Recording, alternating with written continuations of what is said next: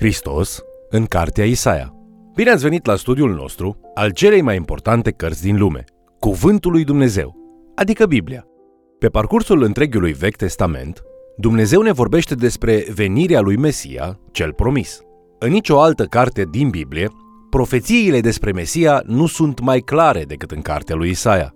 Astăzi ne vom uita la ceea ce ne spune Isaia despre Isus Hristos, Mesia, cu sute de ani înainte de sosirea lui. Haideți să urmărim împreună acest mesaj intitulat Hristos în cartea Isaia. Primul verset din cartea Isaia ni-l prezintă pe acesta ca profet în timpul domniilor lui Ozia, Iotam, Ahaz și Ezechia. Ar trebui să luăm aminte când o carte profetică începe prin a oferi informații istorice, deoarece contextul ne ajută să înțelegem motivul pentru care profetul predică un anumit mesaj. La începutul studiului nostru, haideți să examinăm în primul rând în ce mod sunt influențate scrierile lui Isaia de cadrul istoric în care trăiește. Împăratul lui Iuda, Ozia, este un om bun și un conducător de renume al unui regat prosper. Dumnezeu îl binecuvântase. Cu toate acestea, cuvintele cumplite despre soarta conaționalilor săi îi sunt încredințate lui Isaia în anul morții împăratului Ozia. În 2 Împărați, capitolul 15, cu versetul 34, ni se spune despre Iotam, fiul lui Ozia, că a făcut ce este plăcut înaintea Domnului. Însă el crește un fiu rău și păgân, care va domni în locul său ca împărat, pe nume Ahaz. Cu toate că este greu de crezut, fiul lui Ahaz, Ezechia, deși un om cu defecte, va face multe pentru a restaura închinarea corectă înaintea lui Dumnezeu în țară. Majoritatea predicilor lui Isaia sunt ținute pe timpul lui Ezechia și au o influență semnificativă asupra domniei acestuia. Există mai multe profeții despre Hristos în cartea Isaia, iar această carte este citată în Noul Testament mai mult decât oricare altă carte profetică. Vă invit să ne petrecem restul timpului nostru împreună astăzi, uitându-ne la câteva dintre aceste profeții despre Hristos. De exemplu, în Isaia capitolul 9, Hristos este numit minunat, sfetnic, Dumnezeu tare, Părintele veșnicilor și Domn al păcii. Fiecare dintre aceste nume îmbină un atribut divin cu un atribut regesc. Acest lucru nu este surprinzător, deoarece ele completează descrierea venirii Fiului așteptat în Isaia capitolul 7 și capitolul 8, care se va numi Emanuel, ceea ce înseamnă Dumnezeu este cu noi. Toate aceste nume prevestesc un salvator divin, Dumnezeu întrupat. De asemenea, în Isaia capitolul 11 găsim scris un lucru foarte interesant despre viața lui Hristos. În versetele 1 și 2 vedem răspunsul pe care îl dă Dumnezeu distrugerii asiriene detaliate în Isaia capitolele 9 și 10. Ni se dă această profeție: apoi o odraslă va ieși din tulpina lui Isai și un vlăstar va da din rădăcinile lui. Duhul Domnului se va odihni peste el, duh de înțelepciune și de pricepere, duh de sfat și de tărie, duh de cunoștință și de frică de Domnul. Isaia profețește că Hristos va fi condus și umplut pe deplin de Duhul lui Dumnezeu. Din momentul în care Isus ia trup de om, El manifestă în mod perfect înțelepciunea, puterea și Duhul Domnului. El are duh de cunoștință, de pricepere, de înțelepciune și de sfătuire. De asemenea, are și un duh de putere și evlavie. Isaia capitolul 11 înfățișează o frumoasă imagine a portretului cristic atunci când acesta va veni. Isus îl întruchipează pe deplin. Cuvântul creștin înseamnă cel asemănător cu Hristos. Dacă vrem să fim asemănători cu Hristos, atunci trebuie să fim plini de Duhul, așa cum El însuși a fost plin de Duhul Sfânt. În Isaia, capitolul 40, mai găsim încă o profeție cunoscută despre Hristos. Versetele 3 la 5 sunt citate în Noul Testament cu referire la Ioan Botezătorul. Un glas strigă: pregătiți în pustiu calea Domnului, neteziți în locuri uscate un drum pentru Dumnezeul nostru, orice vale să fie înălțată, orice munte și orice deal să fie plecate, coastele să se prefacă în câmpii și strâmtorile în vâlcele. Atunci se va descoperi slava Domnului și în clipa aceea orice făptură o va vedea, căci gura Domnului a vorbit. Dumnezeu vine în această lume în persoana Fiului Său, Hristosul. Isaia compară acest lucru ca un rege care merge într-o vizită regală. În acea zi, servitorii regelui pregătesc un drum pe care acesta să treacă. Aceștia ar nivela porțiunile înalte, ar umple porțiunile joase, ar îndrepta porțiunile strâmbe și ar netezi porțiunile nefinisate. În această profeție, când cel ce vine este Dumnezeu, munții trebuie să fie plecați, văile înălțate, întregi terenuri stâncoase trebuie nivelate și îndreptate. Cu toate acestea, această pregătire nu este pentru pământ, ci pentru inimi și cugete. Ioan Botezătorul se ridică în vechime pentru a începe această pregătire. Iisus pornește în această lume pe un drum format în inimile rămășiței credincioase a lui Israel prin mărturia lui Ioan. Munții mândriei trebuie să se plece, văile inimilor goale trebuie umplute, locurile strâmbe ale păcatului trebuie îndreptate și porțiunile indisciplinate trebuie netezite. Astăzi, când predicăm Evanghelia, și noi construim drumuri pentru ca Dumnezeu să intre în inimile altor oameni. Așadar, ca și slujitori ai lui Hristos, noi ar trebui să fim asemenea lui Hristos. Aceasta este semnificația cuvântului creștin. Când Iisus era aproape de plecarea de pe pământ în Ioan capitolul 20, versetul 21, le spune ucenicilor: "Cum m-a trimis pe mine Tatăl, așa vă trimit și eu pe voi." Viața trăită de Hristos a reprezentat un drum pentru Tatăl și viețile noastre trebuie să reprezinte drumuri pentru Hristos.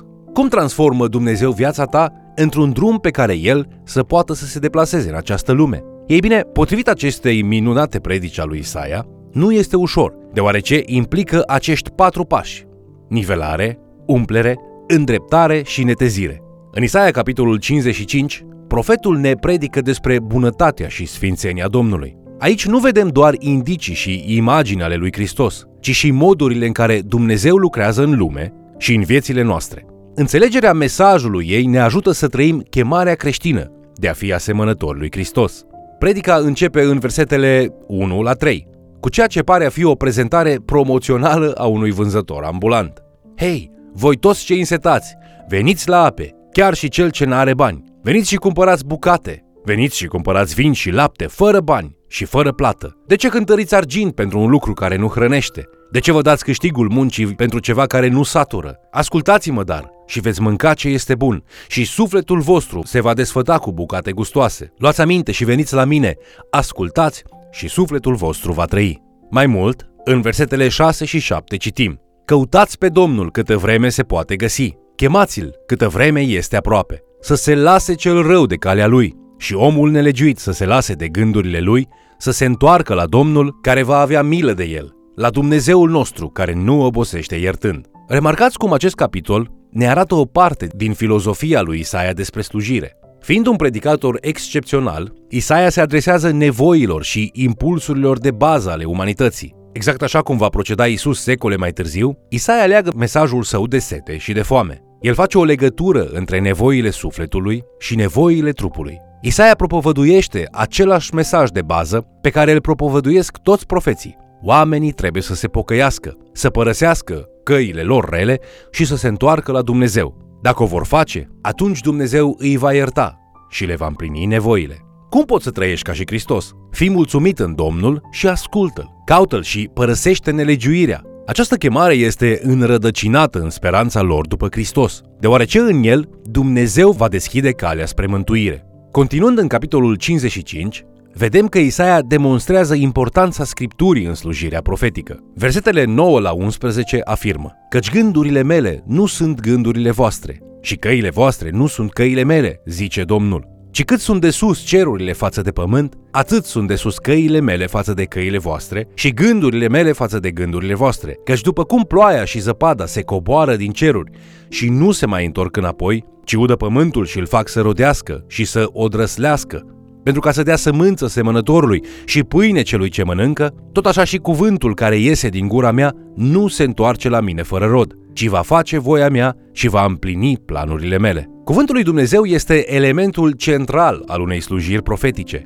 la fel cum este centrul vieții creștinului. Profeții stau în fața cuvântului scris și îl fac să strălucească. Ei sunt cei care aplică legământul mijlocit prin Moise și cei ce prevestesc în mod repetat noul legământ care promite să transforme inimile. Oamenii trebuie să-L caute pe Domnul, dar ei trebuie de asemenea să renunțe la orice încredere în propriile gânduri, bazându-se doar pe înțelepciunea lui Dumnezeu. El este înțelept, iar noi suntem nebuni. El este bun, iar noi decăzuți.